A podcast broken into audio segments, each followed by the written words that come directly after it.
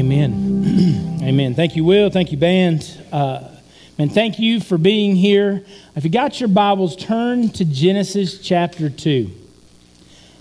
You know, it's funny as I was studying this week, I don't think in the last two months we have, I have preached a sermon that did not involve one of the first three chapters of the Bible, uh, of Genesis, uh, in the last two months. Uh, but we are laying down some pretty heavy foundation. And I just think it's important that as we talk about families, that we lay down the foundation. We go all the way back to the beginning.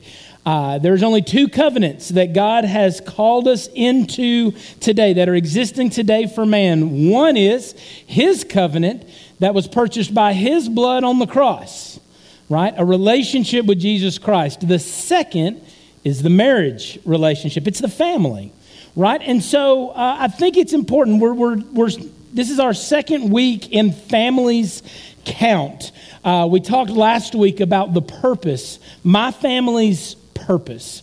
What is my family's purpose for existing. It's not just a way that we can be happy and content, but what is the overall reason? What is God's understanding for why my family exists? And we're going to unpack that a little bit further. But before we do, uh, I want to give you a little bit of insight into Families Count. Uh, I'm very specific about the name of that title because it's the name of a ministry uh, that we are going to be a part of very, very soon. As, as soon as this fall, we could push it back a little bit later, but we are going to be involved in a Jerusalem ministry uh, missions that will be funded through our Give to Go. So if you guys are giving to that, October is our Give to Go offering that we present every single year. So we're not asking you to give you know, all throughout the year to different things. It's our one offering that we have uh, that funds all of our missions endeavors as a church, our ministry partnerships. And one of those is going to be families count. And so if you've pledged to give, I want to keep that in front of you next week. Actually, we're going to be reminded about what God is doing in Tuscaloosa in one of our missionary partnerships. Uh, if you are an Alabama fan, that's God's country. If you are an Auburn fan, those heretics need Jesus. Either way, you're on board with the church there, okay? So, uh, so we will tell you a little bit about that next week. Excited about that. But Families Count uh, is a uh, opportunity that has been made available to us to life by Lifeline Children's Services. We had a guy come in, Tim Christ, uh, came in and shared with us a little bit about the foster care system, the, the state of fostering uh, and adoptive care in the United States today. And obviously, there's a great need. But out of that conversation, uh, came an opportunity for us to minister to a place of extreme brokenness in our community. And so, Families Count is the ministry that we are going to be doing. What we are going through this month will actually take you through all of the counts, all of the tenets and the teaching points of the Families Count ministry. We are going to be working with DHR and the court systems, hopefully, prayerfully, as we set these relationships up, uh, to provide supportive systems, not for foster families, but the goal of foster care is to get families with birth parents. Um, to reunification is the goal of foster care. Now, adoption is different, but foster care is, is hopefully to get the parents to the place of stability where they can then lead their families well and be uh, parents and provide safe and uh, supportive environments for them to live in and thrive in.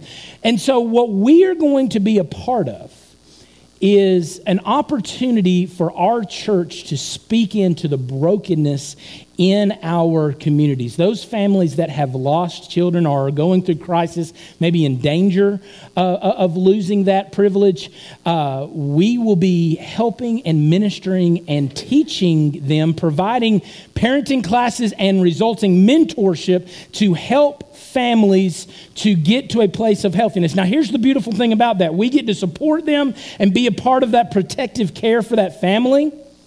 And that's going to be messy and that's going to be tough, and that these people are going to come from sordid backgrounds. But here's where we come in as the church we have something that the world does not have. We have the only thing that can actually change people. We have the gospel of Jesus Christ. And armed with that gospel, we get to present that gospel for six weeks to these families over and love on them and build relationship with them and to help sustain it. We get the opportunity to do these things ultimately to bring them to the point where maybe, prayerfully, they receive and come into a relationship with Christ and He changes their life, right? And so uh, we're really, really excited about this ministry. There's a lot to it. We'll get into the nuts and bolts a little bit next week. Um, but if I'm going to preach at you, I'm going to have to do that now because we ain't got time to go through all the particulars. But come next week, we'll share a little bit more about what that looks like. Um, but we don't want to neglect the foster families. Uh, we want to be a point of support and contact for them, but we really want to be able to speak into this and to be able to share the gospel with people, some of whom, imagine this, being, being taken from your children taken from you, are at the lowest, most broken point in their life we get the opportunity to speak the hope of the gospel right? That's a, a beautiful thing, an exciting thing, but we need you to do it. So, what we're going through is we're going through this, and we're not just going through it on Sunday mornings. If you are in a home group, great. If you are not, you are going to miss out on this study because what we talk about on Sundays will be parsed out and are going to be applied to what we're going to be talking about during our midweek stuff. And so, we have small groups beginning this week that are resuming meeting, and we want you to be a part of it. All right, I believe what Will said in the announcement video that I heard last service was if you're missing home groups, you're missing a vital part of what it means to be involved here at Lindsay Lane North. All right, I would argue it is not your church until you are involved in ministry and you are involved in groups. Uh, and so we get the opportunity to break this out. It's a combo series, is what we call it, for the first month. And why are we going through this material? What we're teaching is exactly what we will be, I say exactly, it's going to be very close to what we will be teaching those families. For two reasons. One, because what we are communicating, what we're teaching, is simply a Christian, a biblical worldview on what God's design is for the family. It's important for us to understand whether our family is in crisis or not. It is important for us to understand what is God's design for the families that we have been placed in, that we are a part of. God has a design for us. And so we're going to be talking about the Christian worldview of family. So we're doing it to teach us, to engage us, and to hopefully allow you to think of things that maybe you've never thought of before. But secondly, we're going to need help in this ministry. And we want you to hear the things that will be shared that can possibly transform the lives of people because we want you involved in it. Uh, and so we'll be making that call as the series goes on and as we get closer to launch. But we want you to be involved in this Family Counts ministry as our Jerusalem partnership. And so just be prayerfully thinking about that. But if you got your Bibles open to Genesis chapter 2, when we talk about the purpose of our family, which is count 5, I believe, is, is what we talked about last week. Count one is that our families exist to be successful and to, to last, right? And the way that we do that is through living our divine purpose. What is our divine purpose? Our divine purpose is God's glory. And so, our, the title for our message today is My Family for God's Glory. What does it mean to live for God's glory? John Piper tells us that God's glory is the manifest beauty of his holiness. Now, he said that in John Piper speak, which is hard to understand. But then he clarifies it is the going public of the holiness of God. We know that God is holy. In fact, there are angels right now in heaven that are doing nothing else but speaking to God, declaring in the heavenlies the holiness of God. They are uttering this refrain Holy, holy, holy is the Lord God Almighty. And the, for the rest of eternity, there are angels that are echoing that, that refrain in heaven that God is holy. And his glory is attached to his holiness. Oh, it is the going public of His holiness. It is the announcement to creation. It is the announcement to created order. It's the announcement to us as humankind that God is holy. And through His holiness, we begin to be about God's glory. So, what does that mean? His glory is responsible for our creation. Remember what Colossians 1, we talked about it last week that through him all things were created and for him. Not just through him, but for him. So he created us with a purpose and an, an intent for your life to be lived out for His glory. His glory draws us into a relationship with Him. When we understand who God is and that He has anything to do with us, we are drawn into a relationship with Him. How does a good and holy God have anything to do with my brokenness? When I recognize that, I am drawn into a relationship with Him. So God's glory is, is revealed to us, right? Through drawing us in relationship to himself. His glory is what sends us out. Once I have been changed by the weight and the magnitude of who God is and how holy he is and how he's made a way for me to be right with a holy God through Jesus, immediately in my heart and mind, I desire to see it done in others right? What did we just, I build my life on you, on Christ, right? And then it, he sends us out to those around us, right? He changes us and then he makes us about the family business, which is life change in others. And so it's God's glory that sends us out. John Piper says God's glory is the goal of all things. Everything we read in Scripture ultimately is encapsulated in God's glory, not the glory of man, but the glory of God. And so all things exist for Him. Man is placed in a unique role in creation. Because we aren't just created by God's glory, through God's glory, but we are different from every other thing in creation in that God has created us in his image. Now, we have talked about that at great length here, recently even. That be, we are made in the image of God. But as his image bearers, what God has called us to, called mankind to, is to reflect his glory in the same way that the moon does not have produced light in and of itself, but what we see when we see the moon, we are seeing just a reflection of the sun's light. We are reflecting the glory of God and representing him in our life. Why? Because we're made in his image and we are treasured creation as a result of that. And so, because we are his image bearers, God has created us to reflect his glory in everything, and our family is no exception. So, with me today, if y'all know me, you know I'm all about the object lessons. I have a picture that has a little bit of history that I really enjoy. Uh, I've giggled about this uh, multiple times. Uh, there's a family in our church that let, allowed me to use this. Um, do y'all know what caricatures are? go to Gatlinburg, which is where this family went. Go to Gatlinburg and you go into the place and they, they draw your picture. Maybe you're on a street corner and they draw your picture. They over emphasize certain attributes of you, make kind of silly. And then they, but you look at it and you're like, oh, I know exactly who that is. Well, some are more effective at that than others. And so I want to show you this caricature that this family's not too proud of. And I want you to know, I want to see if you can tell who it is. All right?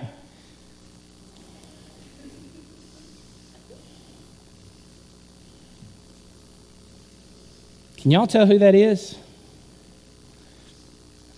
Any guesses? It's Will and Emily. That's exactly who it is. Let me tell you who Will and Emily think this is. Will and Emily think this is Brad Pitt and Angelina Jolie. that this guy's got every known actor or famous person, pop star around, and he's like, that person looks a lot like this person, or at least somewhat close. And he's like, I think he just has a design. And he was getting all, they hear them tell the story, like they went in, they were on a trip, and they're like, oh, let's, let's make this memory. And they paid the guy money, and he's like getting all these details, like, what color is your eyes, and all that kind of stuff. And then he turns it around, and he's like, this is Brangelina here, right? Like, and, and so I found it so funny. It's hanging in our office. So if you'd like to take a closer look at it, come and hang out with us in Athens at the main campus, and we'll show you the picture. Um, but here's what I think about this. Sometimes caricatures, right, are intended, the, the goal of them, even though they're silly and designed to be kind of funny, they're made to reflect what the person looks like. The goal of the caricature was not really accomplished here. Instead, it's a twisted view of who Will and Emily really are. If you were to look at this picture and then try to figure out who that person was without knowing Will and Emily and knowing that they were, you know, very, very close friends of our family and in, in ministry together, and you would may never drawn the conclusion that's who this is, right? And I think sometimes that's how we treat the glory of God. God has called us to reflect his glory. And when we individually and as a family fail to do so, we give a twisted and tarnished and shrouded view of the glory of God to a world that desperately needs it. And so, what does it mean to be a family that lives for his glory? May I not be a goofy caricature of the glory of God that has transformed my life, but may I reflect it in others so that others are drawn to that relationship so that then they can be about drawing others as well. Man is placed in a unique role, and we are to be a reflection of who God is. But sin has distorted the picture. So let's go before sin.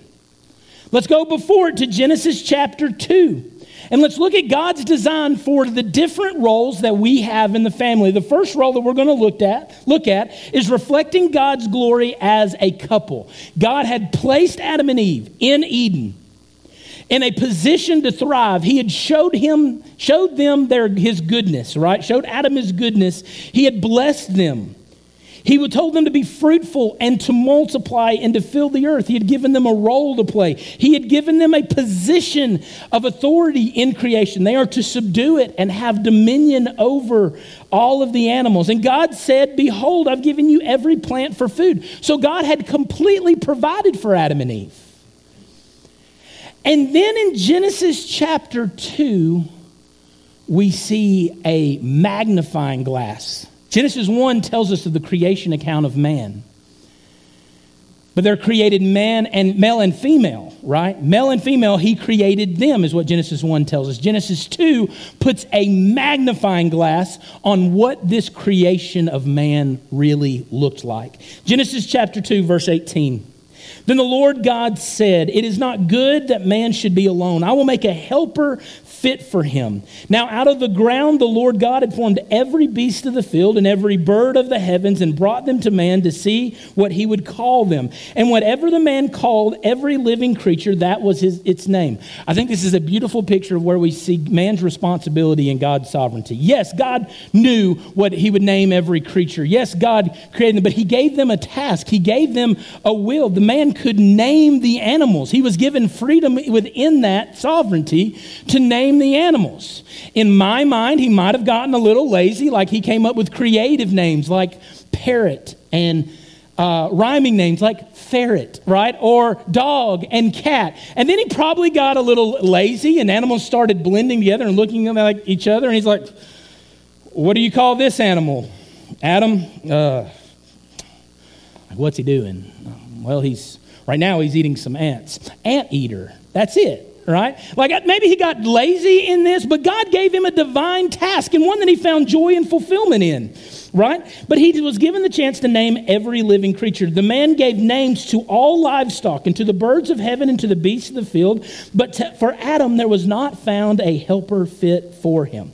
So the Lord God caused a deep sleep to fall upon the man, and while he slept, he took one of the ribs, closed up its place with flesh, and the rib that the Lord God had taken from the man, he made into a woman and brought her to the man.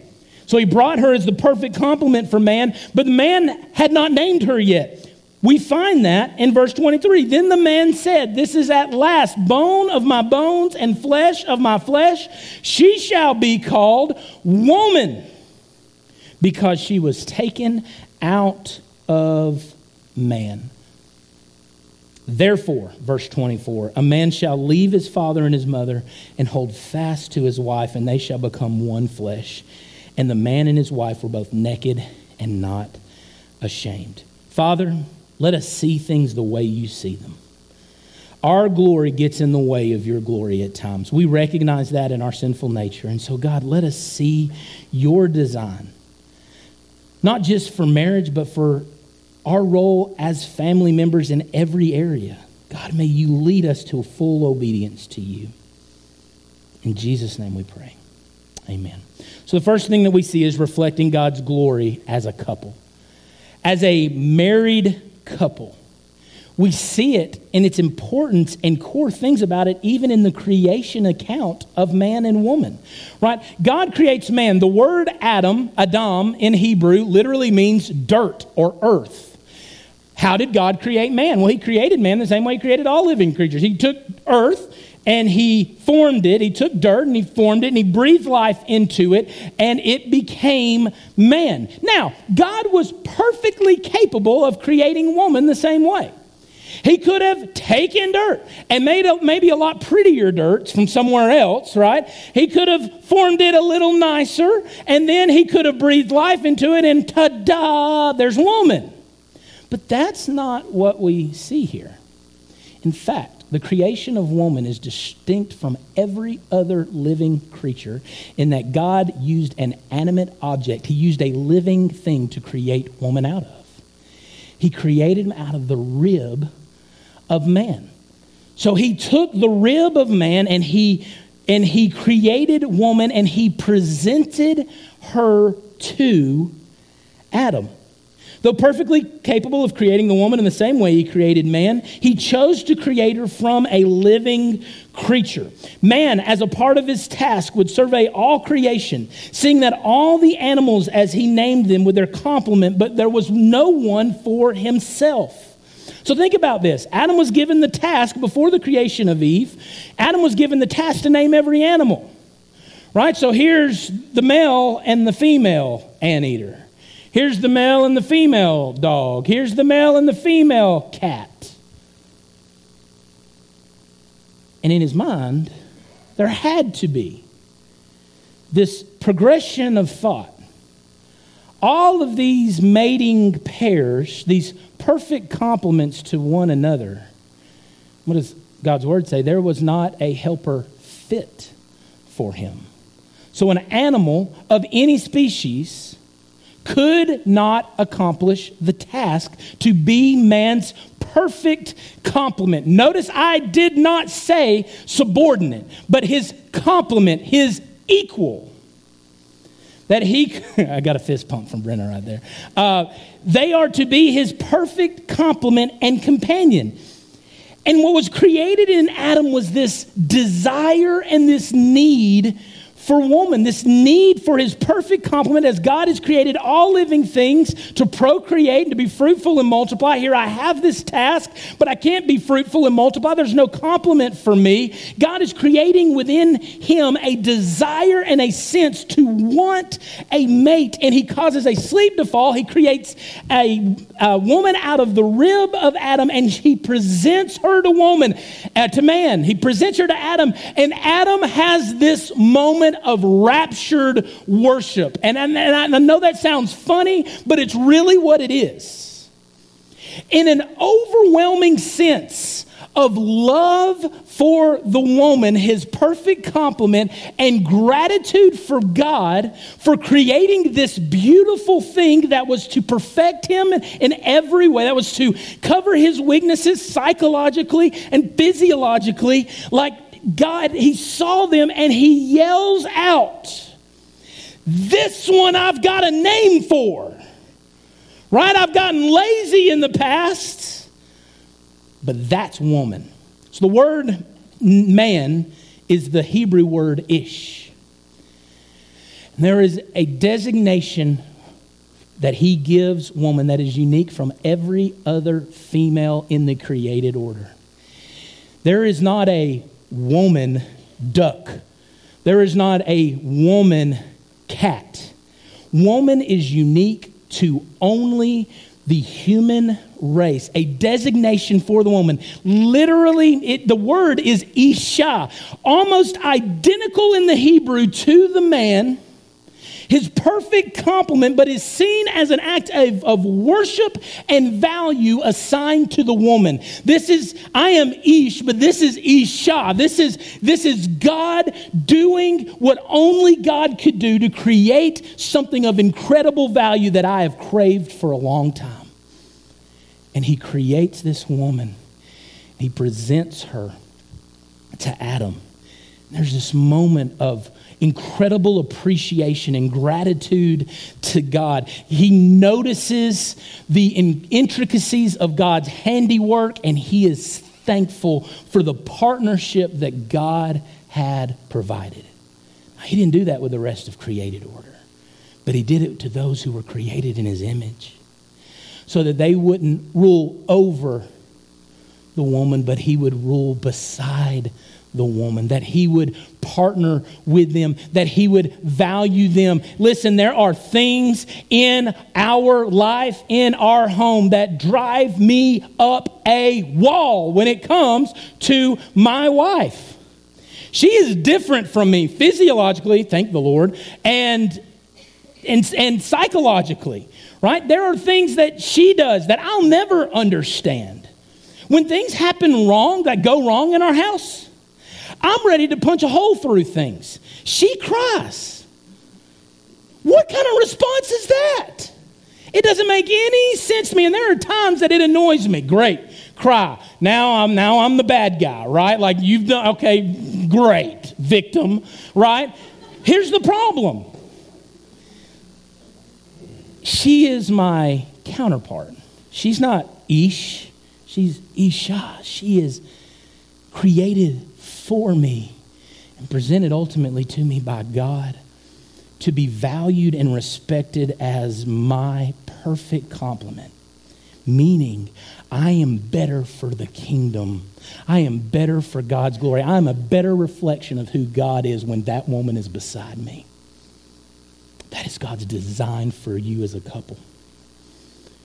Not to look at each other's differences and go, I can't believe you responded this way. Can't believe you would parent this way. I can't believe that you would act this way or say this thing. But through it all, get mad, cry, whatever you got to do.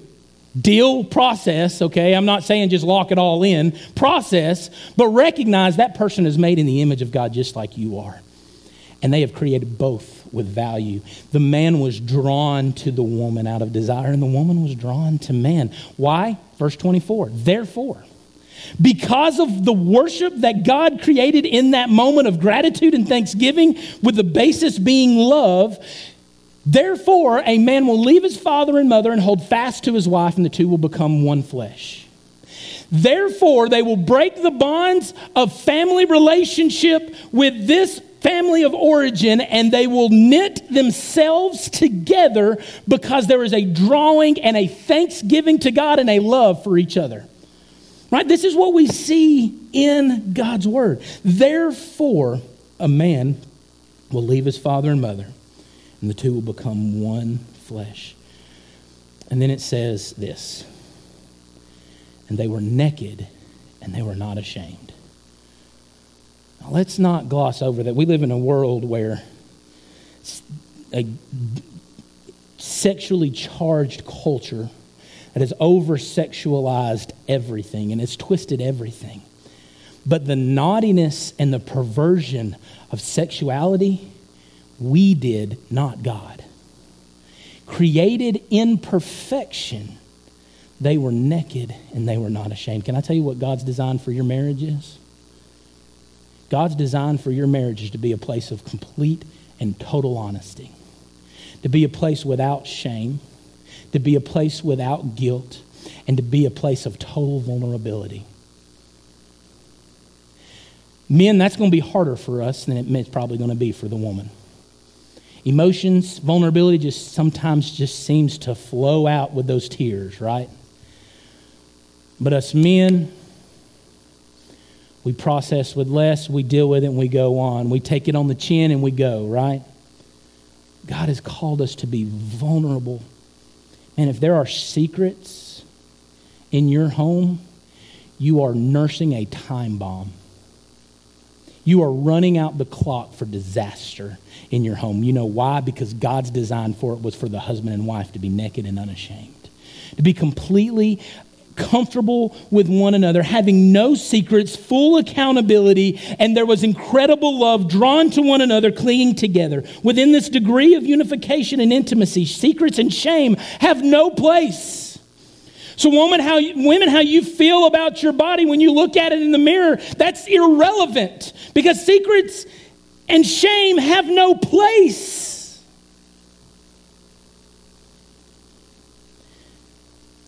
And so God's glory as a married couple is reflected to the world through value and vulnerability. To value one another, to value who they are in the image of Christ. Now, to recognize their brokenness. We don't, have, we don't need help with that, do we? We don't need help figuring out where all the flaws are but to recognize that they are made in the image of God, they are placed in your life in God's sovereignty as this complement for you, to respect and value them and lead alongside one another, and to be better reflections of Jesus as a result to the lost and dying world. To be vulnerable with one another, to trust one another. Very real application to this. Men could be going home and being very real about things that you struggle with with your spouse. Ladies, same goes for you. To be open and honest so that you can pursue Christ together in the middle of your brokenness. Paul doubles down on this. Ephesians 5:32. He doesn't just say, "Hey, it's about marriage." He says, "This marriage is important." He quotes Genesis 2, and then he says the reason why they're going to leave and cleave, it doesn't just point to the marriage, it points to Christ and the church. So now, when you're locked into a marriage covenant, it ain't about you anymore, big boy. If the, if the feelings and the emotions go away, tough luck. Because you are in something that is bigger than the sum of its parts. You are now a reflection of the glory of God in your commitment to one another as Christ has committed his love to us. And we pursue each other in that context long after the I do's are spoken. And so this is what we see, right? Women are called to respect, men are called to love in Ephesians 5:33, right? To share all things together and where there's bitterness and a lack of love or respect or dishonesty and sin, the glory of God is tarnished. You constantly at odds with your spouse has eternal ramifications. We may not always see it, but I guarantee you your friends do man, if they got Jesus in the center of that relationship, I want nothing to do with that Jesus. Because that is, that is ratchet relationship. And if Jesus does that, I, don't want any part of it. But secondly, we reflect God's glory as parents. And listen, there are so many passages that we could use here. I'm going to use a, a, more obscure one, but it's just something that just struck a chord in my heart. Turn to Joshua chapter 4. Joshua chapter 4, we reflect God's glory as a couple, as a married unit. And by the way, folks, what I'm talking about is in the context of marriage. If you're still putting on all of your surveys that you are single, meaning you don't have a husband or a spouse, that doesn't apply to you. Just need to understand that because we are in relationships now that have taken, like, ratcheted things up. And the reason why sex is on the table is because we're holding, we're, we're, we're putting people in the same standard as a forever mate as opposed to someone that we're, we have an interest in. And boy, that is a recipe for disaster. Students, let me, let me give you just real quick. Now I'm on a soapbox, youth pastor soapbox. Here we go. Being drawn into sexual sin is not proof of God's love in your relationship. According to 1 Corinthians 3, look at all the definition of love, 1 Corinthians 3. Love rejoices, does not rejoice in wrongdoing, it rejoices in the truth. So, you being drawn to that is not proof of your love for each other, it's proof of love's absence in your relationship. It is proof positive that you don't love each other the way Christ defines it. And that should be problematic. But then we're called to love as parents. The context of this passage is the people of Israel have just crossed over the Jordan River, and God tells them to build a memorial in a town that you could still see the Jordan River. He says, Build a memorial. Now, I love what Joshua did. He's like, I'm not just building a memorial there, I'm going to build a memorial in the river right? Like I'm going, I'm going in the river and building a memorial, and he does both, right? But they build a memorial to what God did at Gilgal, right? As, as they crossed over the Jordan River. Look at verse 20 in Joshua 4. And those 12 stones which they took out of the Jordan, Joshua set up at Gilgal. And he said to the people of Israel, When your children ask their fathers in times to come, What do these stones mean? Then you shall t- let your children know Israel passed over this Jordan on dry ground. For the Lord your God dried up the waters of the Jordan for you until you passed over, as the Lord your God did to the Red Sea, which he dried up for us until we passed over, so that all the peoples of the earth may know that the hand of the Lord is mighty and that you may fear the Lord your God forever. Last week we talked about stones of remembrance. I was inspired by the Experiencing God study to set up these stones of remembrance, and I was spending some time with that passage, and this is why God led me to this. I told you how thankful I was for all the things that God has done in my life, and gratitude begets obedience, right? If we're thankful for God, we're going to be obedient to God, right? Thankful for what God did, we're going to be obedient in the present and future. But that is not the original design. That is not the immediate design. I don't think it's wrong to interpret it that way because sometimes we need reminders too. But in the immediate context of why God told Israel to put stones of remembrance at Gilgal was not for Joshua and all the grown ups. Who was it for? When your children's ask, when your children ask their fathers, "What are these stones here?" for. Can I ask you a question? How faithful has God been in your life? How faithful has He been despite your obedience and despite your willingness and desire to wonder at times? How faithful has He been? Let me ask you this Do your children know that story? Do they know about the faithfulness of God in your life to accomplish what you could not accomplish on your own? Alan, I got a bad past. And I don't want my kids to know that that's an option for them, so I'm not going to tell them. Can I tell you, you're selling the blood of Jesus short? You know what that is? That's your testimony. That's your story of how God crossed you over things that you could not accomplish on your own. Do your children know your testimony? Do they know the record of how God has proved himself faithful over and over and over again? have you allowed your children to be part of big decisions in your life that required faith and obedience instead of being able to see it and feel it? Have they been a part of those decisions? Or is this stuff for the grown ups? What's beautiful about the stones of remembrance is they're not for us immediately, they're for our children. So that you will fear the Lord your God forever. Can I tell you? I remember the day my dad came in he worked at Bob Wallace Appliance. As a kid, I called it Blah Blah Blinds. So at our home, that's what we call it. So he worked at Blah Blah Blinds, and I remember he, he's, dude, he, he could sell ice to an Eskimo man. I would argue he just upgraded his product. Uh, he's a pastor now. Um, but, dude, he is, he's a sales, he's a salesman. And um, I remember him coming in and saying, kids, your daddy's been called to full time ministry. I'm not going to work at Bob Wallace Appliance anymore. I'm going to go to Bethlehem and I'm going to be the youth pastor, an associate pastor.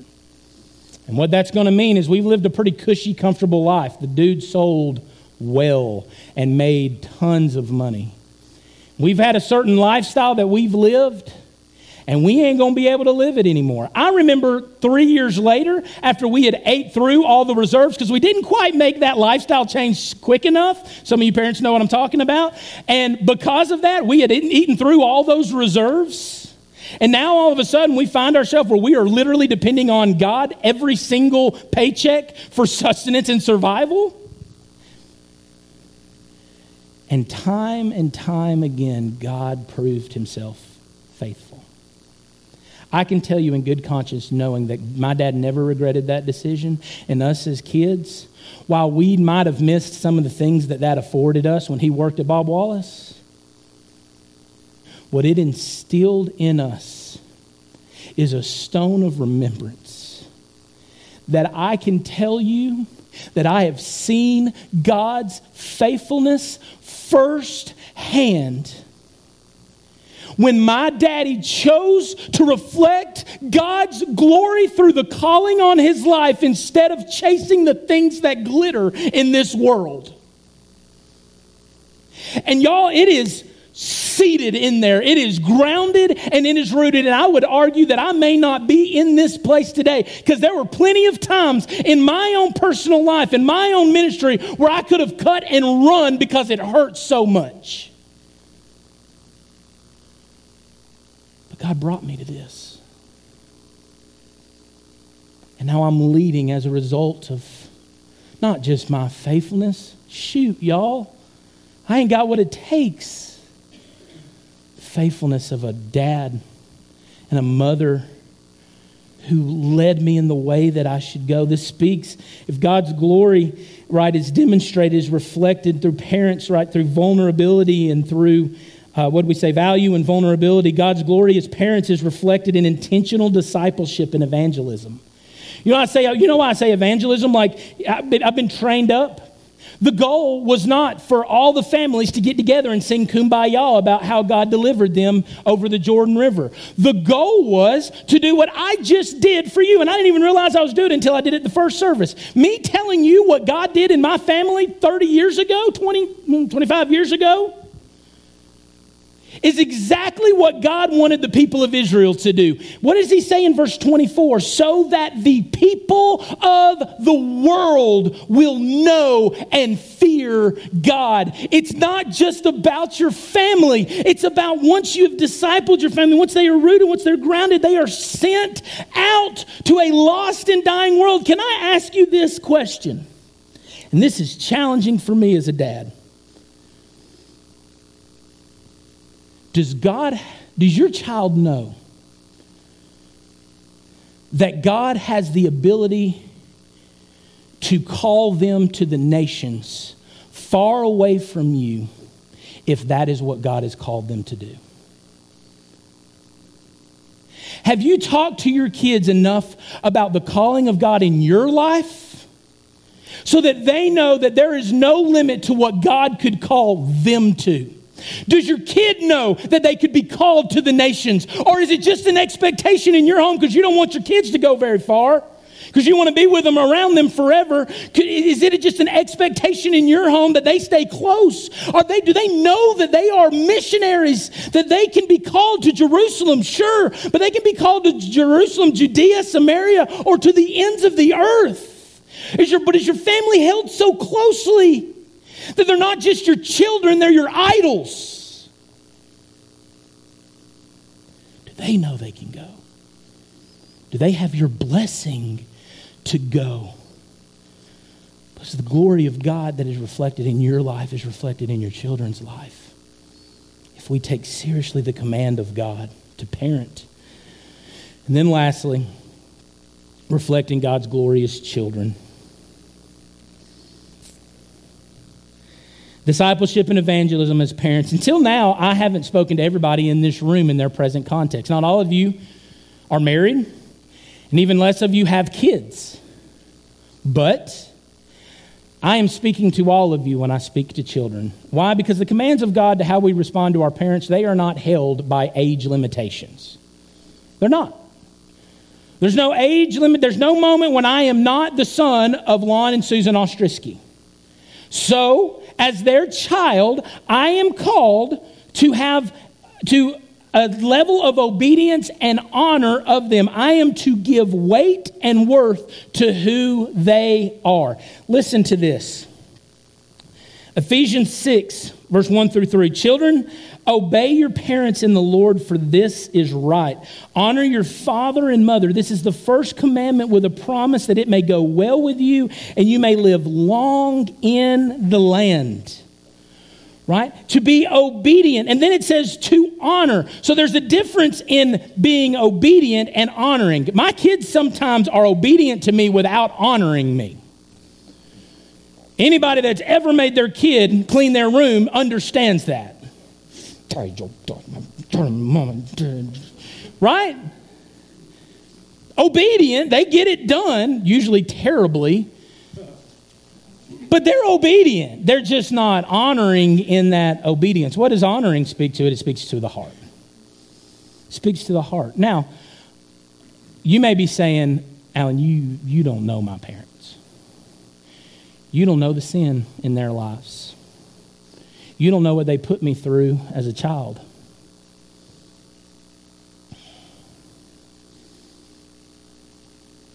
What I would say to that is,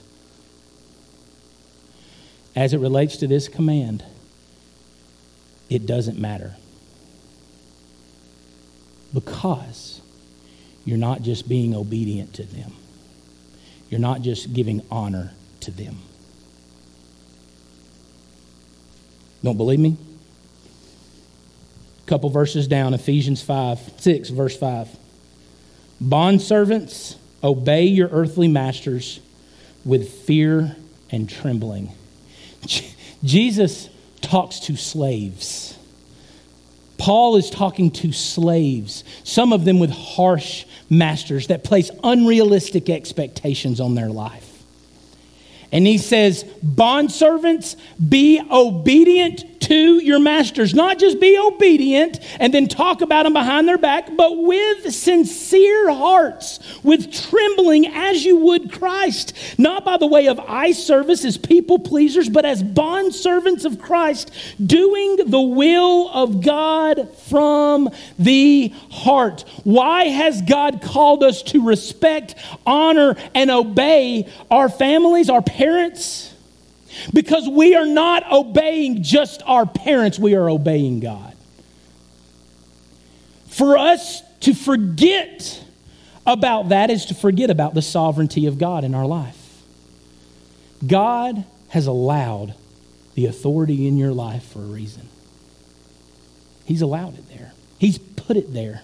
He could have put you at any point in history, but He put you there with that parents. Now, I'm not telling you your parents are always godly. Because my kids can get up here and tell you. Sometimes they tell you even without you asking. They'll just tell you how ungodly I am sometimes. I'm not saying your parents are always godly. What I'm saying is the posture you take to them should always be this standard to obey and to submit, to honor and respect. Why? Because they were placed there by God. It may very well be to bring you to the place that you're at, not under them in the direction that they've led, but God's placed them there. He's sovereign and in control. We can't escape that. So we're to be obedient. Kids, that's you as well. Don't think that you get off because you're younger. You're talking to all the grown ups in here. God has called us to obedience. It's a promise. There's a promise. What's the promise? That you will be blessed by God. What's the covenant blessing for the Old Testament? You get to be in the promised land for a long time. That was the covenant blessing. What's the, co- what's the blessing for us? The blessing for us in his abundant life in Jesus, it's reproducing fruit in our life, meaning that if there's rupture in your relationship with your parents, now listen, I'm not saying you get in the filth with them. I'm not saying you do all the things, all the unholy things that they do. I'm saying you love and respect them and honor them as the authority as parents in your life.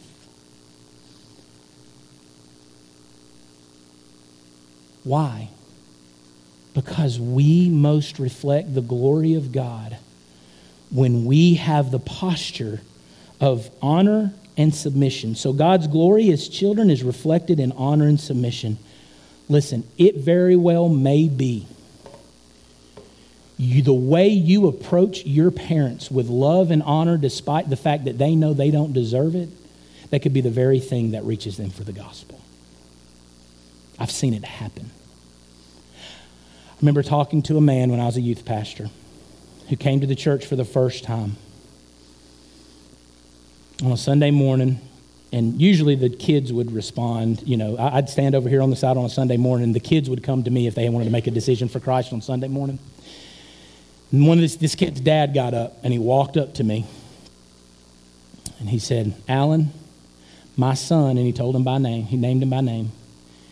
He said, My son has been a spiritual leader in my home for far too long. I'm ready to take serious what God has called me to do. What is that? It's a child's honoring of their parent that eventually draws them to Jesus, being who they are called to be in Christ so that the parent follows suit. It's beautiful. We are reflecting. Guys, we have not been called to reflect this tarnished and ugly caricature of the glory of God. We are his image bearers. And as a, as a family unit, we reflect Christ together as a couple, as a married man and woman, as parents, and as children. This is what Christ has called us to. And so if you would bow your head and close your eyes, listen, it's not, a, it's not about us. Some of the stuff I've said has made you uncomfortable, maybe you just need to be reminded again it's not about you. It's about God's glory. And you go, Alan, well, that's unrealistic. Let me tell you what's more unrealistic.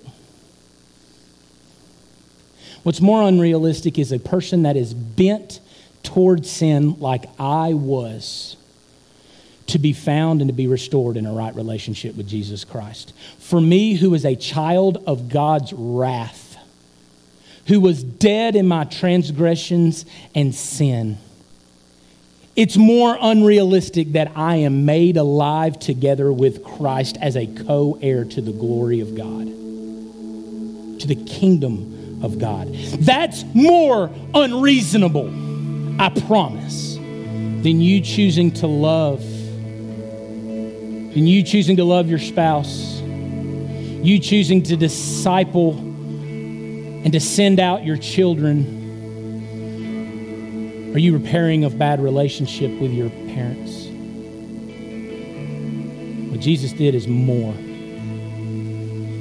And that's what he leads us to. We are not our own anymore. We are a reflection of his glory. And if you're here today, maybe you want that. Man, maybe, maybe you want your son or your daughter to be able to share the testimony of your faithfulness to Jesus. Can I tell you that comes from a relationship with Him? That doesn't come from you trying real hard, gritting and bearing it. It comes from being right with Jesus. So today, if you don't have a relationship with Christ, or maybe you're walking a guilty distance from Him, this invitation is for you. Would you respond to the hope of the gospel that He makes all things new. He doesn't give us a spit shine, y'all. He makes us new. He throws out the old and in with the new. So if you've never been made new with him, by Him, would you respond to that? I'm, I'm here, would love to talk to anybody that needs to make any decision for Christ. You're The most important person in this room, priority number one today is you. Maybe you need to get some things right. Maybe you need to spend some time with your families Maybe right are seated beside you. Maybe you need to spend some time in prayer right now. Maybe giving some things over to Him. Maybe surrendering some of that schedule that you have clouded up, that you have busied up, as you can't cram another thing in. Maybe God may call you to workshop and this time of invitation with your family, how you're going to make room as we sang. Whatever, in, whatever decision you need to make, know that I'm here, would love to talk to you. Got counselors that are waiting as well. This altar is open for prayer. Whatever you need to do, whatever business you need to do to the Lord, I just pray that you respond as the Holy Spirit is leading you right now in this moment. Father, have your way in our hearts and our lives. Have your way in our home. Have your way in this church. Have your way in this moment. Lord, eliminate the distractions and the things that separate. Let us respond to you. In Jesus' name, stand your feet as we sing? Would you come?